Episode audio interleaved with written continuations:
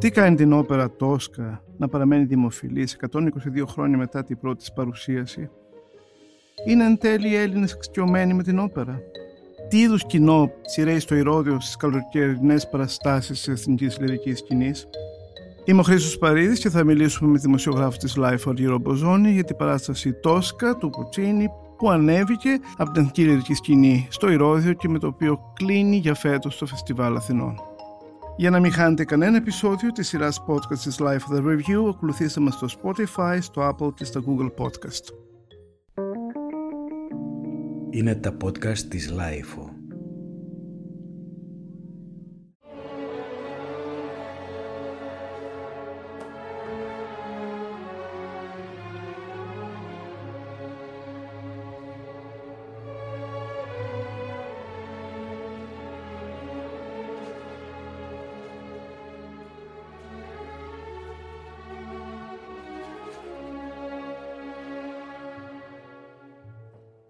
Αργυρό, γεια σου. Γεια σου Χριστό. Είδαμε την πρεμιέρα α, της Τόσκα, της διάσημης και πολύ αγαπημένης α, όπερας α, του Πουτσίνη. Είναι όπερα Γκανιάν. Ναι. Ε, είναι από τις όπερες. Ποιες κατά τη γνώμη σου είναι οι όπερες; Οι οποίες λόγω ονόματος είναι brand name, η Νόρμα, η Τόσκα, η Αΐντα. Η Κάρμεν πάνω απ' όλα. Η Κάρμεν. Για τους Έλληνες η μύδια πάντα. Mm-hmm. Δεν είμαι τρομερά εξοικειωμένος, για πες. Ούτε και εγώ νομίζω αυτές με τα γυναικεία ονόματα, Ναι, έτσι ναι. όπως το σκεφτόμουν. Ε, και κάποιες από αυτές επειδή σφραγίστηκαν και από ερμηνείες πολύ μεγάλων σοπράνο και της Κάλλας βέβαια. Πάνω απ' όλα η Πάνω Κάλλας. απ' όλα η Κάλλας. Είναι αυτή... Που έχει στοιχειώσει το ρόλο της Ε, βε- Τόσκα. Ναι, μια και τα- βέβαια πρέπει να μιλάμε. πούμε ότι πέρα από το ότι ήταν πράγματι πάρα πολύ σπουδαία, ένας λόγος που στοιχ- στοίχιωσε κάποιες από τις παραστάσεις είναι και τα πολύ σημαντικά ανεβάσματα στις δεκαετίες του 50 στην Μμμ, Ιταλία. μμμ. Ε, κυρίως από τον Βισκόντι και τον Τζεφιρέλη και πιθανόν και από άλλους σημαντικούς σκηνοθέτες και ε, διευθυντές μουσικής της εποχής. Δηλαδή ήταν μια χρυσή εποχή ε, για την Ιταλική όπερα και αυτό καθόρισε και την καριέρα της Σκάλας και ενδεχομένως και η Κάλλας να καθόρισε την Ιταλική όπερα και είτε στη Σκάλα είτε αλλού. Ε, αυτά ξέρω βέβαια. Είναι, είναι και μια όπερα με την οποία ξεκίνησε την καριέρα της και την έκλεισε Ναι, κιόλας, ναι. που Καλά. έχει ένα δραματικό χαρακτήρα όλο αυτό. Όντως. Ε, ο πρώτος πρωταγωνιστικός ρόλος για να ακριβολογούμε. Ακριβώς. Και λίγο τον συνόψισε. Δηλαδή ήταν η Τόσκα με έναν τρόπο Ναι. η ιδιοσυγκρασία της ηρωίδας. Αλλά να μιλήσουμε γι' αυτό για όσους δεν ξέρουν ότι η Τόσκα έχει πρωταγωνίστρια μια πρωταγωνίστρια της όπερας. Ακριβώς. Μια, λυρική μεγάλη τρα- δίβα της όπερας. Μμμ, μμμ. Με την οποία είναι ε, ερωτευμένος ο ζωγράφος επαναστάτης ε, Καραβαντώση. ακριβώς. Πάντα φοβάμαι το όνομα, το όνομα του λάθος. Και εγώ αλλά- λάθος τον είπα τώρα. Α. Καβαραντώση είναι, αλλά εντάξει θα μας συγχωρήσει το κοινό. Λοιπόν, και φυσικά το δαιμονικό ε, ρόλο του Σκάρπια που είναι Ο Βαρόνος που Είναι είναι, το απόλυτο πίσω κακό, από την, λοιπόν. το, που συνοψίζει το απόλυτο κακό. Ναι, ναι. Ο οποίος είναι α, ο άνθρωπος που κυνηγάει τη, τους ε, α, επαναστάτες της εποχής α, κατά και δύο... τους ερωτευμένους εφόσον θέλει να αποκτήσει διακαώς την, την, την, ε, Φλόρια Τόσκα. την, την μεγάλη δίβα του τη μεγάλη της όπερας. ντίβα της όπερας Η ο- που αυτό μας φέρνει στο νου, δεν μας φέρνει στο νου αμέσως Χρήστο τε- τη στερεοτυπική εικόνα που έχουμε εδώ και έναν αιώνα ε, για τις ντίβες της όπερας. Ότι Σωστά, είναι- σωστά, Μμ; σωστά. Και ε, αναλόγως θα έλεγα ότι και το φινάλε. Βεβαίως. Είναι ένα φινάλε ε, μεγάλης ε, εξόδου της, ε, της πρωταγωνίστρια της όπερας. Ε, Ακριβώς. κυριολεκτικά και ε, δηλαδή και ως ε, ντίβα στη ζωή και στη σκηνή. Λοιπόν, ας μιλήσουμε λιγάκι για την παράσταση Μμμ. που είδαμε γιατί έχω, ε, αν και πέρασα ωραία α, παρόλη την τρομερή ζέστη και Αυτό είναι ένα πρόβλημα. Νομίζω ότι η ζέστη ε, είχε να κάνει και πολύ με το, το πόσο γεμάτο ήταν το θέατρο. Ήταν γεμάτο. Ήταν βολικά γεμάτο. Καλό αυτό για, την, για, για το Ηρώδιο, για το Φεστιβάλ Αθηνών. Και για, τη λυρική. Και για τη λυρική φυσικά. Αλλά είναι και τόσο καλό για, το, για τους ναι. θεατές. Είναι αυτές οι σκηνές που ακούμε πολλά θροίσματα βεντάλια. Όλοι είμαστε με μια βεντάλια. Και, είναι και για μένα είναι και λίγο πρόβλημα. Δηλαδή έχουν, έχουν αλλάξει πολύ οι θερμοκρασίες από την περασμένη δεκαετία, ειδικά τα τελευταία χρόνια. Και πραγματικά οι θεατές φτάνουν στο Ηρώδιο στις 8.30 ώρα κάθιδροι. Ναι. Και παραμένουν έτσι μέχρι και παραμένουν έτσι μέχρι το τέλος. Ε, λοιπόν, εδώ πέρα έχουμε να κάνουμε μια παράσταση η οποία έχει ξαναπεχτεί από το της σκηνή. Άλλες δύο φορές, το 12 και το 15. Είναι μια αναβίωση. Mm-hmm. τη σκηνοθεσία, τα σκηνικά και τα κοστούμια τα υπογράφει ο Ούγκο Ντεάνα, mm-hmm. ένας σημαντικός ε, διεθνής ε, συνοθέτης ε, από την Αργεντινή. Ο οποίος έχει και αυτή την παρόκα άποψη στην ναι. αντιμετώπιση της ναι. όπερας. Δηλαδή νομίζω ότι αυτός είναι ένας από τους τελευταίους που βλέπει το σετ της όπερας, τα σκηνικά δηλαδή και τα κοστούμια, με τον τρόπο και του προηγούμενου αιώνα. Ναι. Όλοι έχουν ξαφρίσει λίγο το οικαστικό περιεχόμενο ε, και έχουν επικεντρωθεί αλλιώς σε θεατρικές ερμηνείες ή ερμηνείες. Ε, γι' αυτό είναι πάρα πολύ σοβαρό το σκηνικό ως επίκεντρο της δράσης και νομίζω το βλέπουμε σε αυτό το σκηνικό. Λοιπόν, πριν πούμε για το σκηνικό, γιατί πράγματι με ενδιαφέρει, να, να πούμε βέβαια ναι. ότι η αναβίωση της ε, ε, σκηνοθεσίας του Άννα, Άννα, είναι της Κατερίνας Πετσατόδη. Έχει μια σημασία γιατί βέβαια είναι όπως είπαμε ένα παλιό ε, ανέβασμα, μια παλιά παραγωγή της Δέκα ετών. η οποία ε, έγινε χάρη στην επιμέλεια της Κατερίνας Πετσατόδη. Ναι. λοιπόν, το σκηνικό πρέπει να σου πω ότι εμένα... Θα ήθελες να περιγράψουμε λίγο το σκηνικό. Το σκηνικό, βέβαια. Ωραία. Η πρώτη ε, εικόνα που βλέπουμε... Το Ηρώδιο είναι ένας ναός εκκλησίας στην πρώτη πράξη. Ναι. Ε, ε, υπάρχει αυτός ο τεράστιος σε μέγεθος σταυρός όπου είναι ένας Χριστός σταυρωμένος τον οποίο δεν βλέπουμε εξ αρχής και ένας μεγάλος πίνακας καλυμμένος. Λοιπόν, δεν ξέρω αν θα συμφωνήσεις μαζί μου Αργυρό, αλλά συνήθως τα σκηνικά του στο Ηρώδιο, ειδικά της όπερας, δεν ταιριάζουν πολύ με το μνημείο. Ναι. Πολύ συχνά ναι. τα... Είναι πολύ προβληματικά και ναι. το είδαμε αυτό και στα σκηνικά του Κόκου, για παράδειγμα, που είναι ένας τόσο έμπειρος ε, σκηνογράφος. Το είδαμε και στα σκηνικά του Λαζαρίδη. Όχι, όταν είχε φέρει ο Λαζαρίδης μία Κάρμεν, θυμάμαι, όταν Σωστά, ήταν ναι. που νόμιζες ότι θα, ότι θα πέσει η σκηνή, θα ξεχυλήσει. Είναι πολύ δύσκολος Πάρα αυτός πολύ δύσκολος χώρος. Ε, λοιπόν, είναι η πρώτη φορά που τα σκηνικά νόμιζα ότι ήταν, είχαν με την πρώτη εικόνα σχεδόν mm-hmm. κέρδισαν το ενδιαφέρον μου. Νομίζω ότι αυτός κάνει κάτι πολύ έξυπνο. Τοποθετεί αυτό το σταυρό στο κέντρο της σκηνής, οπότε όλες οι σκηνές της πρώτης πράξης είναι έγκεντρες. Μπαίνουν, γίνονται δεξιά ή αριστερά από αυτό το μπελόριο σταυρό που εγώ αναρωτιόμουν, για να πω την αλήθεια, την προηγούμενη φορά που το είδα το 2015 με τη Δήμητρα Θεοδοσίου, το, τη θυμάμαι πολύ καλά αυτή τη φορά, γιατί αυτός ο σταυρός δεν ήταν όρθιος, που θα ήταν κάτι πολύ υποβλητικό γιατί είναι τεραστίων διαστάσεων. Αντιθέτως είναι ξαπλωμένος. Είναι ξαπλωτά στη ναι. σκηνή και πιάνει το πιο μεγάλο μέρος της σκηνής και τα κύρια μέρη της δράσης παίζονται κάπως στο πλάι. Αυτό όμως και μετά το ακολουθεί. Παίζονται στο πλάι, δεν παίζονται στο κέντρο της σκηνής. Μπορεί να έχει να κάνει με την ακουστική του χώρου, έτσι έχω σκεφτεί κιόλας. Θυμάσαι δηλαδή διαφορές ε, σε σχέση με το... Καμία. Όχι, δεν θυμάμαι, δεν θυμάμαι. Θυμάμαι ε, τα ίδια λοιπόν, χαρακτηριστικά. Λοιπόν, στην πρεμιέρα ε, που είδαμε στο Ηρώδιο ήταν, λειτουργούσαν όλα αυτά. Ναι, ναι, ναι. ναι, ναι. Δηλαδή, το μόνο πρόβλημα που θα έλεγες είναι αυτό. Δηλαδή, προχωρούσε κανονικότατα το σκηνικό. και δεν μπάταρε καθόλου. Ναι. Να το πούμε ότι ήταν ισορροπημένο. Η σκηνογραφία ήταν ο τέταρτος πρωταγωνιστής. Ναι, ναι. Χρήστο, εσένα σε ενόχλησε που είναι λίγο έτσι παλιό και μπαρόκ και δεν ήταν λίγο πιο καινούριο σε προσέγγιση; Όχι, καθόλου. Καθόλου. Γιατί δεν, ίσως γιατί είναι τόσο χαρακτηριστική όπερα του 1900. Ε, Που αν τη μεταφέρεις αλλιώς κάτι χάνει. Επίσης ε, ε, μιλάει για 100 χρόνια πριν. Αναφέρεται για, ένα, για το 1800. 800. Για ένα ιστορικό γεγονός υπάρχει ένα φόντο Μάλιστα στην έρευνά μου, γιατί έγραψα ένα άρθρο στην LiFO για το έργο, από ό,τι καταλαβαίνω ότι οι δύο λιμπρετίστες, ο Τζουζέπε Τζακόζα και ο Λουίτζι Ίλικα, το θέλανε ίσως και λίγο πιο πολιτικό με έναν τρόπο. Ο... Ναι, γιατί είναι η εποχή των μεγάλων ε, πολιτικών αναστατώσεων και, ε, και κινητοποιήσεων μέσα στην ίδια την Ιταλία. Ναι, ο τζακομο mm Πουτσίνη, ο οποίος πέθανε σχετικά νέος, δεν ενδιαφερόταν για αυτή την πλευρά.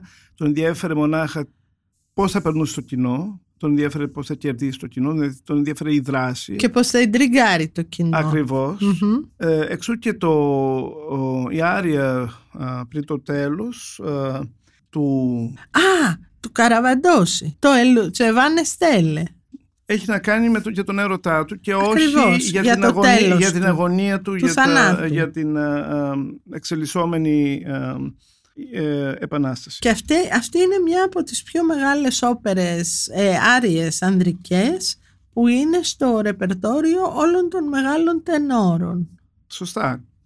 Ε, εξού και ο πολύ καλός ε, Βάργας που είδαμε ε, στην πρεμιέρα είναι ένας άνθρωπος που έχει ερμηνεύσει πολλές φορές στη ζωή του τον αυτό ρόλο το αυτό. ρόλο, ναι. Αυτό έχει και το μείον και το θετικό. Το μείον είναι ότι είναι πια σε μια ηλικία που ίσως θα βρει το εγκαταλείψει σιγά σιγά. Αλλά απ' την άλλη θετικό είναι γιατί είναι mm. ένας ρόλος που τον έχει κατακτήσει εδώ και πάρα πολλά χρόνια. Όχι, αυτό που ήθελα να συμπληρώσω είναι ότι ο Πουτσίνη αποδεδειγμένα είχε δείξει έναν πρώιμο θαυμασμό για τον Μουσολίνη δεν έζησε για να Ξέρεις, δει... το διάβασα και εγώ στο ναι, πρόγραμμα. Στο πρόγραμμα, στο πολύ καλό πρόγραμμα mm-hmm. της ε, ναι, να, να πες το Χρήστο ναι, ναι, πόσο, ναι, πόσο καλ, καλή δουλειά γίνεται ε, στα προγράμματα, στα προγράμματα της λυρικής, ναι. χάρη στον ε, Νίκο Και πόσο βοηθητικά ναι. είναι γιατί επιστρέφει σπίτι σου ας πούμε και, και ειλικρινά το διαβάζεις λίγο σαν μυθιστόρημα και έχοντας δει και την παράσταση σκέφτεσαι πολλά πράγματα. Ναι, σου φωτίζει πολλές πλευρές που ίσως δεν είχες προσέξει αρκετά.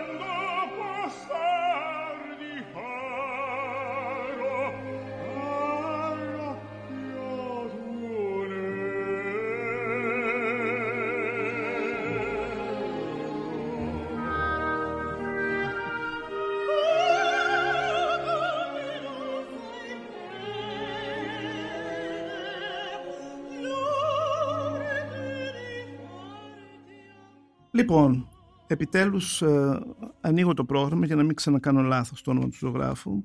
Αυτός λοιπόν ο... Ο ζωγράφος, ο Καβαραντός. Όχι, θέλω να πω, ε, αυτή η αρια που θα μπορούσε να είναι μια πολιτική άρια δεν είναι. είναι, είναι ε, μια συναισθηματική ε, άρια για τον έρωτα που αφήνει πίσω πεθαίνοντας.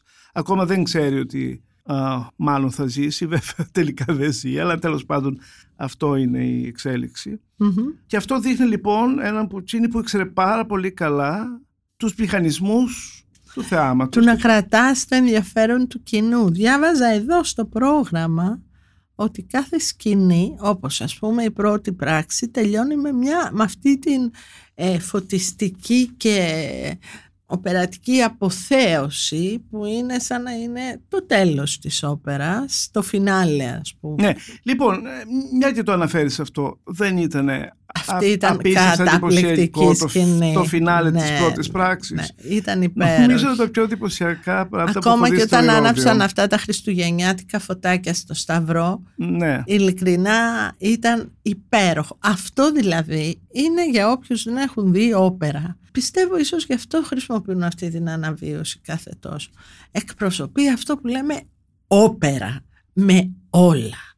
Με, τα, με τον μπαρόκ με την αναγέννηση, με το βερισμό. Τα έχει όλα, με το πανεράκι, με το ψωμί και το αυτό, τις παιδικές χοροδίες, τους χοροδούς, τους μονοδούς, τους ανθρώπους, τους πάπες που βγαίνανε. Εκεί βοηθάει πολύ το ηρώδιο. Με τα τόξα, ναι. Με τα τόξα, να βγαίνουν οι Άγιοι. Είναι ας πούμε η αποθέωση του καθολικισμού. Γιατί μην ξεχνάμε ότι το, το θρησκευτικό στοιχείο είναι πολύ έντονο στην Τόσκα. Δηλαδή ακόμα και οι ερωτικές σκηνές οι πρώτες, η σκηνή μεγάλη της ζηλοτυπίας της Τόσκας συμβαίνει μέσα στην εκκλησία αν το σκεφτείς. Ναι, σε ένα παρεκκλήσιο. Ναι, είναι και λίγο βλάσφημο ναι. ας πούμε. Ναι, με αυτή τη λογική ήταν βλάσφημη και η παρουσία του, του επαναστάτη, του ναι, ναι. Αντζελότη, του, του πολιτικου κρατούμενου που είναι φυγάς και τον προσπαθεί να τον ε, σώσει ο Καβαραντώση. Ε, λοιπόν, να, να, να αρχίσουμε να μιλάμε λιγάκι για τις ερμηνείες. Γιατί το, το σκηνικό μας κέρδισε, ήταν εντυπωσιακό και στις τρεις πράξεις. Ε, υπήρχαν αυτά τα διαλύματα που λίγο μετατοπίζανε το, το σταυρό αυτό. Αυτό θα το θυμάμαι εγώ προσωπικά. Δεν είχα δει και τις ε, προηγούμενες δύο παραστάσεις. Ε, αλλά πάντως θα έχω να λέω ότι το Ηρώδιο για μια φορά είχε ένα προαιρετικό σκηνικό που ήταν ε, ναι, απόλυτα που πετυχημένο. ναι, ναι. Λοιπόν, πώς σου φάνηκαν οι ερμηνευτές; Ε, να ξεκινήσουμε από την Οπολάης, από την Ηρωίδα. Ναι. Από την... Ε, η Οπολάης έχει ένα βαρύ βιογραφικό. Είναι...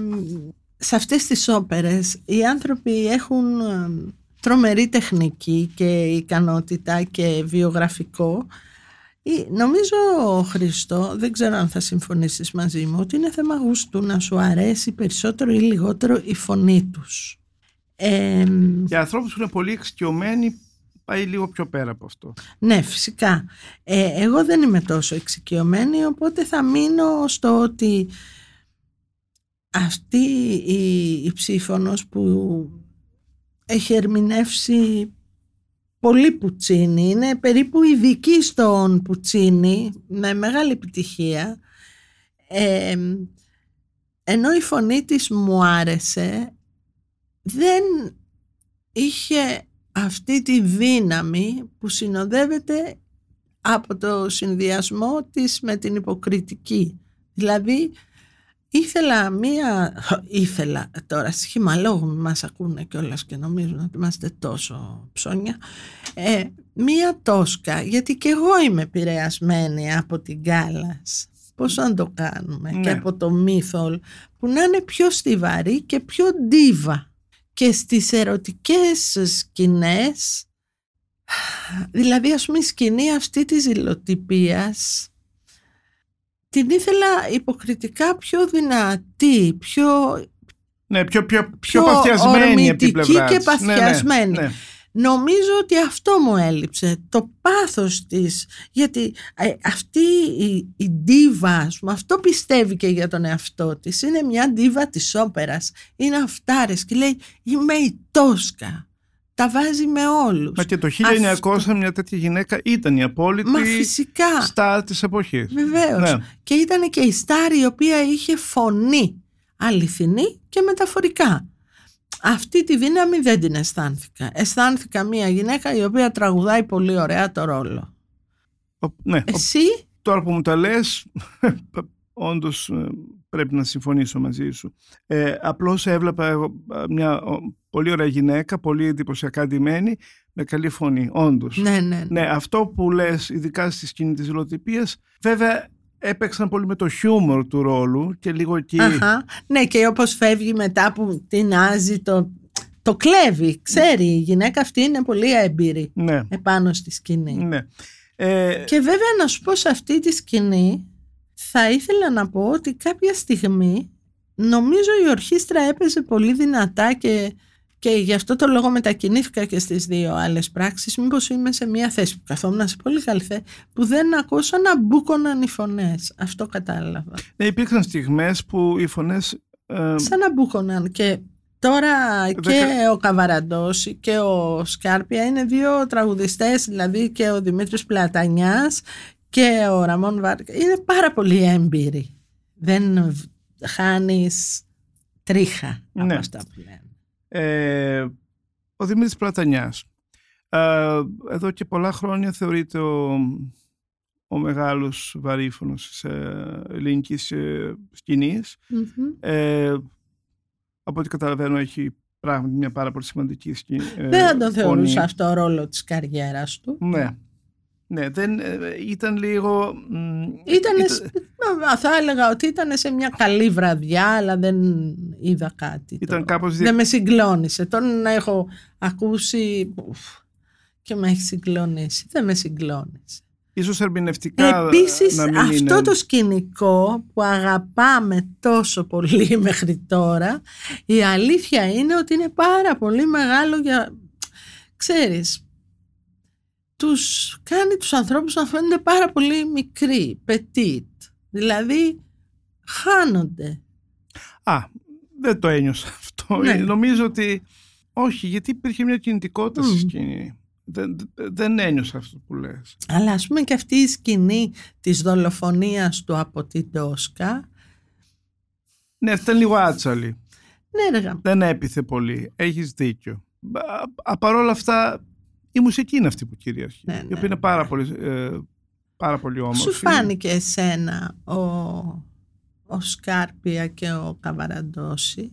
Τι εννοείς, για αυτούς Ε, δεν μιλάμε τόση ώρα. Ναι, Πο- ναι αλλά έλε- είπα εγώ πώς, πώς σου φάνηκε εσένα ο Πλατανιάς αυτό το ρόλο; Ε, ναι, λίγο διεκπαιρεωτικός μου φαινόταν. Μμμ. Ε, λ- λίγο α, αδιάφορος.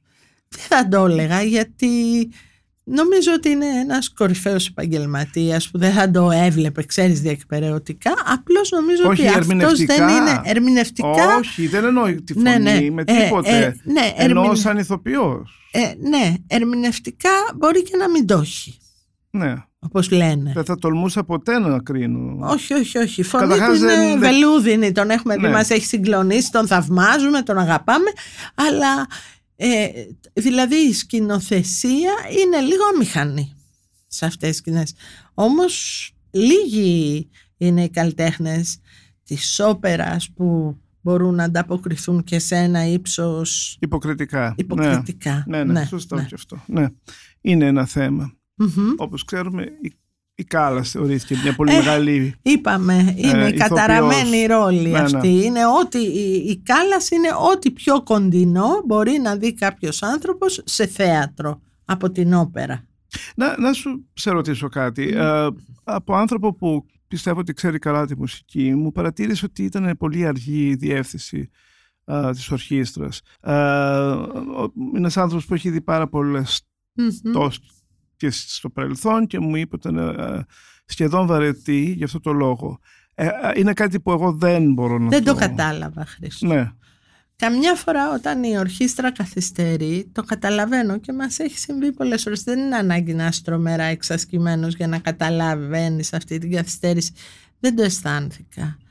Ε, νομίζω ότι πήγαινε κανονικά. Κάποιες φορές ήταν και λίγο πιο ψηλά από τις φωνές, γι' αυτό είμαι σίγουρη. Γιατί δεν άκουγες φωνές. Ε, βέβαια, είναι αφύσικο, γιατί ήταν στο προσκήνιο σχεδόν.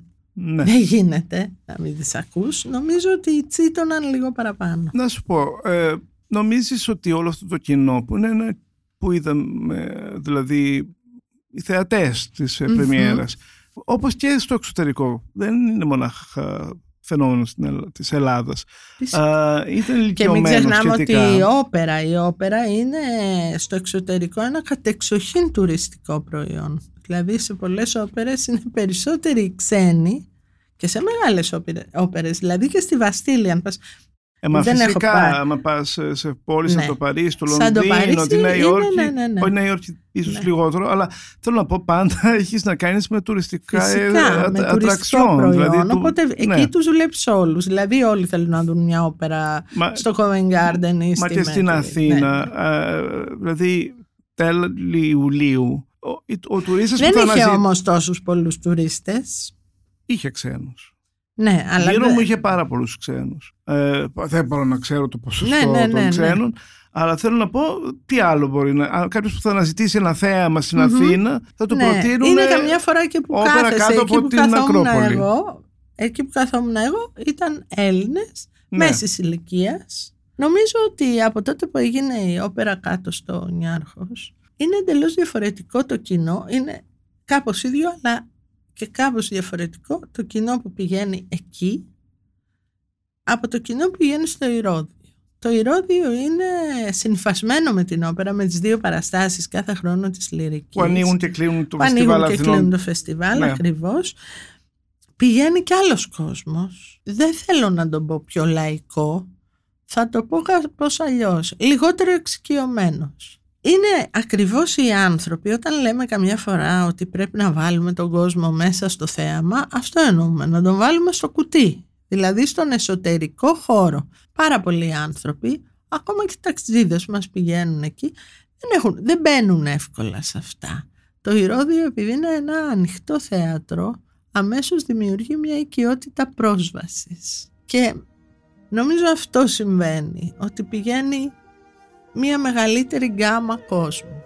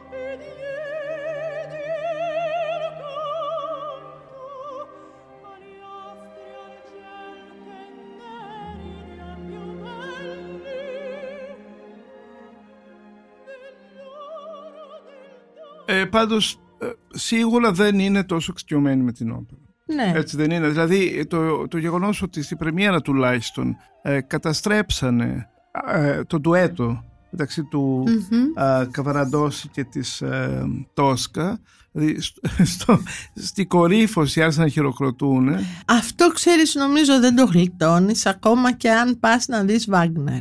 Όπως σου είπα ένα παράδειγμα, όταν έκανε το Βάγνερ ο Κόκος που περιμένεις τέσσερις ώρες για να ακούσεις τη μεγάλη άρια, κάποιος φώναξε μπράβο και ήταν ένας όπερα γκόερ. Πώς να σου το πω; ναι. Που λες κάθομαι τέσσερις ώρες, θέλω να ακούσω αυτό που είναι το φινάλε ας πούμε. έτσι. Και κάποιος φωνάζει μπράβο. Στη πρεμιέρα όπως ε, θυμ- θα θυμάσαι σίγουρα ε, χειροκροτήθηκαν οι, οι πρωταγωνιστές ε, σε, σε όλες τις μεγάλες τους άριες Μμμ, μμ. Ε, που αυτό προς στιγμή μου έκανε να πιστέψω ότι ξέρουν πολύ καλά τι βλέπουν και τι ακούν. Μμμ. Α, δεν είμαι βέβαιος γι' αυτό. Δηλαδή, Ναι. Δεν πειράζει. ε, λίμωνο. Εννοώ ότι ωραίο είναι τώρα θα μάθουν. Καμιά φορά, ξέρεις, εμείς επειδή είμαστε Χριστός στη δουλειά, μπορεί αν ήμασταν ελεύθεροι και εμείς να χειροκροτούσαμε κάπου. Απλώς επειδή είμαστε άνθρωποι πιο εξοικειωμένοι, Δεν το εννοούσαμε αυτή τη λογική. Μην ξεχνάς ότι η εθνική λυρική σκηνή και όσο βρισκόταν στο θέατρο Ολύμπια και τώρα που έχει μετακομίσει στον Ιάρχος ε, είχε πάντα ένα, είχε ένα αστικό κοινό πιστό φυσικά, φυσικά και πολλών και δεκαετιών. πολλών δεκαετιών. Και νόμιζα ότι όλοι αυτοί οι άνθρωποι ξέρουν πάρα πολύ καλά το έργο. Τα έργα που παρακολουθούν και το έργο του συγκεκριμένου που είναι και τρομερά δημοφιλές. Και δεν θα περίμενα συμπεριφορές που ενδεχομένως λίγο καταστρέφουν τον Ναι, δεν ξέρω τώρα ποιοι χειροκρότησαν. Αρκετοί ήταν, δεν ήταν λίγοι, ήταν αρκετοί. Οπότε νομίζω ότι είναι μέσα σε ένα γενικό ενθουσιασμό του εξωτερικού χώρου. Πιο δύσκολα στην αίθουσα το κάνεις αυτό, δηλαδή αν αρχίσει ένα κλαπ έτσι και δεν υπάρξει συνέχεια, σταματάει. Ναι, αλλά υπήρξε. Υπήρξε όμως, ναι. Ίσως ας πούμε να κάποιοι ξένοι ή κάποιοι νεότεροι σου λέει για να χειροκροτήσει ο πρώτος είναι, είναι ποιος κάνει την αρχή. Ναι. Επίσης πολλοί κόσμος βαριέται και βγάζει τα, και κινητά, βγάζει τα κινητά και παίζει. Αυτή είναι μια στέλνει μηνύματα, φωτογραφίζει. Χρήστο, ναι. ε, στην προηγούμενη όπερα της λυρικής καθόταν δίπλα μου μια Ιαπωνέζα. Το Ριβολέτο εννοείς; Ακριβώς. Ναι. Η οποία είχε πληρώσει και ένα ακριβό εισιτήριο επειδή οι δημοσιογραφικές θέσεις είναι πολύ καλές. Δεν σταμάτησε, δεν έκλεισε το κινητό της ούτε ένα λεπτό. Αναγκάστηκα μετά από μία ώρα που έκανα υπομονή, ε, ξέρεις το πρώτο ας πούμε διάλειμμα, της είπα αν είναι καλεσμένη και μου είπε όχι ότι έχει πληρώσει εισιτήριο. και πραγματικά της είπα ότι δεν λυπάται τα χρήματα, για ποιο λόγο έχει έρθει; Δεν, δεν σταμάτησε. Ναι, μου είπε για την εμπειρία. Ε, δεν σταμάτησε να μιλάει στο κινητό της, ενώ να γράφει. Λοιπόν, η Τόσκα... Ε, βέβαια το κάνουν και ναι. πολύ μεγάλοι άνθρωποι αυτό με το κινητό. Τώρα, μη στο έχω πει ότι η Ιαπωνέζα διπλάνη μου. πάρα πολύ μεγάλοι άνθρωποι ναι. σηκώνουν το κινητό και βιντεοσκοπούν άνθρωποι που είναι 60 πλάς και το βλέπεις σε διάφορες σε συναυλίες ενώ στο Ηρώδιο σε αυτό χωρίς να σκέφτονται τίποτα. Ε, πάντως ε, το ενοχλητικό για μένα τουλάχιστον δεν ήταν τόσο ότι βιντεοσκοπούσαν και φωτογράφησαν όσο ότι στέλνουν μηνύματα και παίζουν ναι, ναι, παιχνίδια. Ναι, ναι, Ε, γιατί στις φωτογραφίες πες ότι πράγματι εντυπωσιάζονται με αυτό που ναι. βλέπουν και θέλουν να, το, να έχουν να το θυμούνται. Λίγο να πούμε περισσότερο, λίγο ακόμα να μιλήσουμε την παράσταση γιατί στο σύνολο τελικά εγώ θα πήγαινα να την ξαναδώ ή θα ναι. τη σύστηνα σε κάποιον και θα τη σύστηνα και σε κάποιον που δεν έχει δει πολύ όπερα ε, ως καλή αρχή. Δηλαδή είναι ένας τρόπος να μπει στο χώρο της ναι, όπερας. είναι μια προσιτή όπερα. Είναι μια προσιτή όπερα. Είναι μια όπερα που έχει δράση. Πάντως λίγο φεύγοντας σκεφτόμουν ε, ένα, ένα ρομάντζο μιας άλλης εποχής αν έχει κάτι να πεις σε ένα Αν κοινό έχει Πέραση. Όχι, η πέραση ναι, έχει ναι. γιατί η μουσική είναι που, το, που κερδίζει το κοινό. Αλλά όπως ξέρουμε περισσότερες όπερες έχουν... Αν δεις τις σειρές του Netflix, ναι.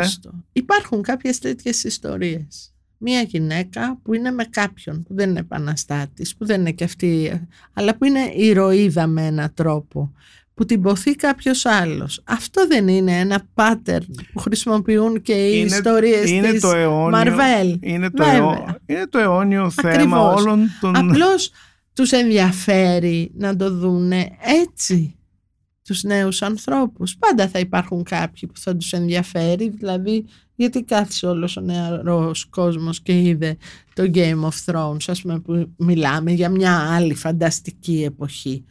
Και νομίζω ναι, εκεί υπάρχει βέβαια η δύναμη της εικόνας και των εφέ. Ακριβώς, ακριβώς. Και εδώ βέβαια θα, κατά κάποιο τρόπο τα πολύ ωραία σκηνικά είναι εφές. Επίσης υπάρχει και η δύναμη της μουσικής.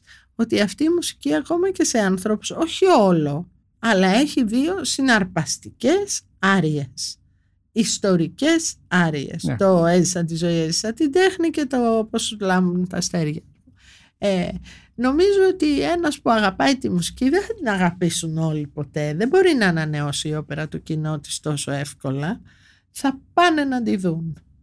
Σου άρεσε η τελική, τελική σκηνή έξοδος που είναι μέσα στο σκοτάδι; Όχι. ίσως είναι το θα μόνο... Σου πω, είναι το... ένα κενό μου άφησε εκεί. Λοιπόν, εγώ νομίζω ότι είναι από Το σκεφτόμουν και στην αρχή Α... της συζήτησής μας και δεν το είπα γιατί... Απόλυτη σκηνοθεσία και τη σκηνογραφία είναι το μόνο που θα του, ναι.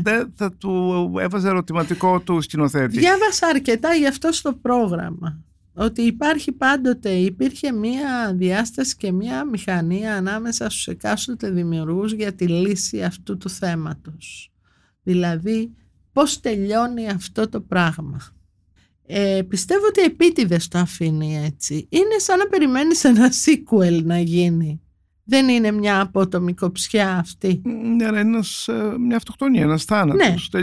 Μια... Αλλά κόβεται, ε, ε, δεν υπάρχει καμία συνέχεια αυτού του πράγματος. Ε, πάντως δεν ήταν θεαματική όχι, έξοδος. Αυτό όχι. είναι που λίγο με, με στεναχώρησε. Δηλαδή, ε, Αλλά πώς θα μπορούσε να γίνει τεχνική θεαματικά; ε, πώς να, θα μπορούσε να γίνει θεαματική τεχνικά; Είναι κάτι πολύ δύσκολο αυτό. Ναι, δεν είμαστε εμείς. Εκεί δεν βοηθάει το ηρώδιο. Ναι, ναι. Δεν έχεις ας πούμε αναβατόριο να σε ανεβάσεις να το πέσεις. το ιδονικό θα ήταν να πέσει από το πιο ψηλό σημείο του ε, Βέβαια, στα αφρολέξ.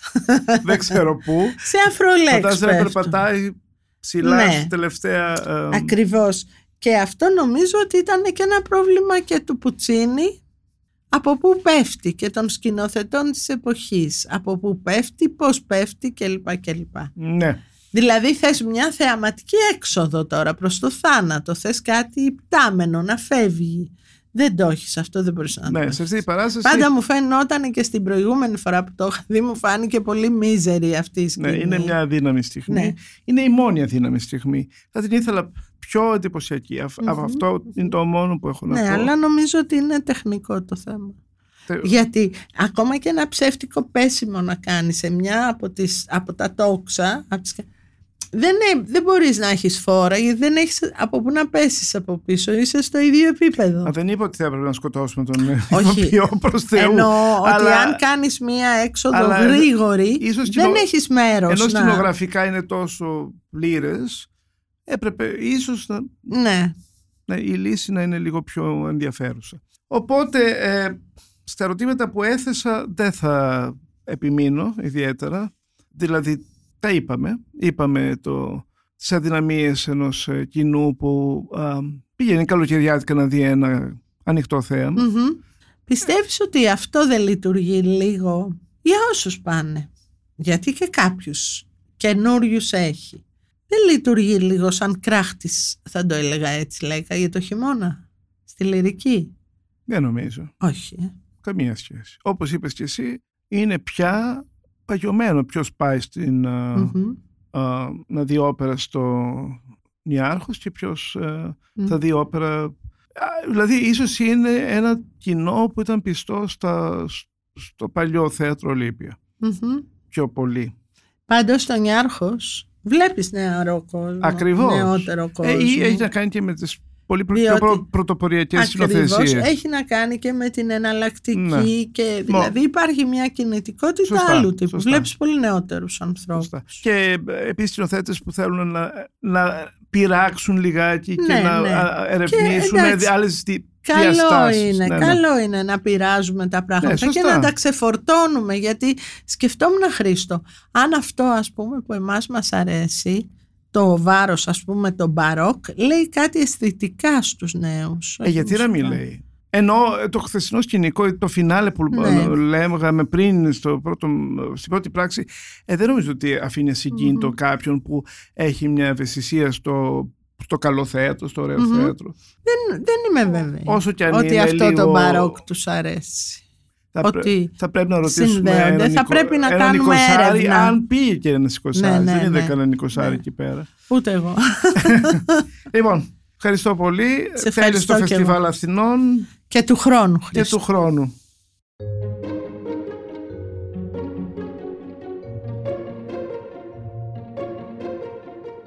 Είμαι ο Χρήστος Παδίδης και σήμερα μιλήσαμε με την Ρίρο Ποζόνη για την όπερα Τόσκα του Πουτσίνη που ανέβηκε στο Ηρώδιο και με το οποίο έκλεισε για φέτος το Φεστιβάλ Αθηνών. Για να μην χάνετε κανένα επεισόδιο της σειράς podcast της Live for the Review, ακολουθήστε μας στο Spotify, στο Apple και στα Google Podcast. Ηχοληψία, επεξεργασία και επιμέλεια, φέδωνας χτενάς και μερόπικοκίνη. Ήταν μια παραγωγή της LIFO. Είναι τα podcast της LIFO.